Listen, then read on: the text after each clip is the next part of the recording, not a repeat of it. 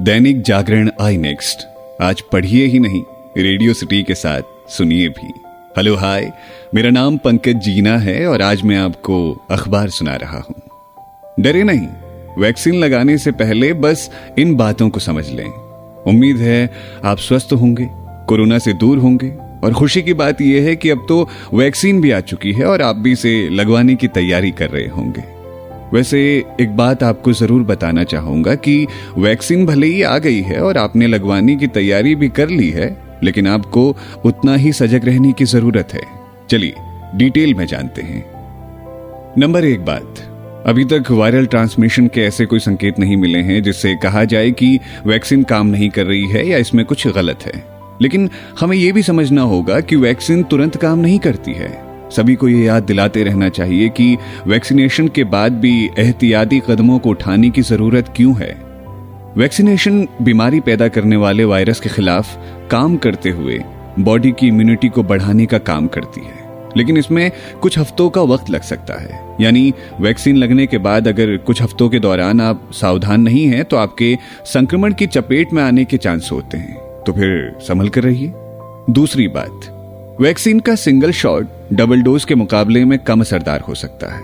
और यही कारण है, जिन लोगों को वैक्सीन का पहला डोज दिया जा चुका है, उन्हें दूसरा डोज भी वक्त पर लेने के लिए कहा जा रहा है। मतलब आप ये ना समझ लें कि एक डोज लगवा लिया तो दूसरे की क्या ज़रूरत?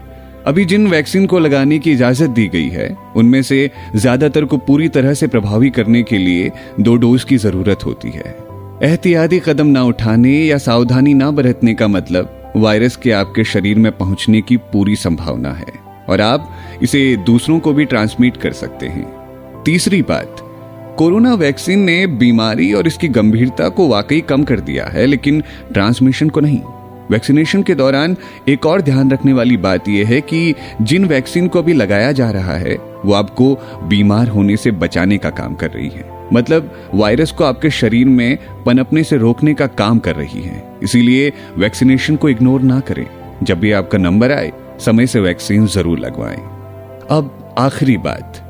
कोविड वैक्सीनेशन के बाद भी आप कभी भी संक्रमित हो सकते हैं। संक्रामक वायरस की चपेट में आते ही शरीर में एंटीबॉडी विकसित होना शुरू हो जाते हैं। लेकिन ये किसी को फिर से बीमार होने से बचाने के लिए पर्याप्त नहीं है।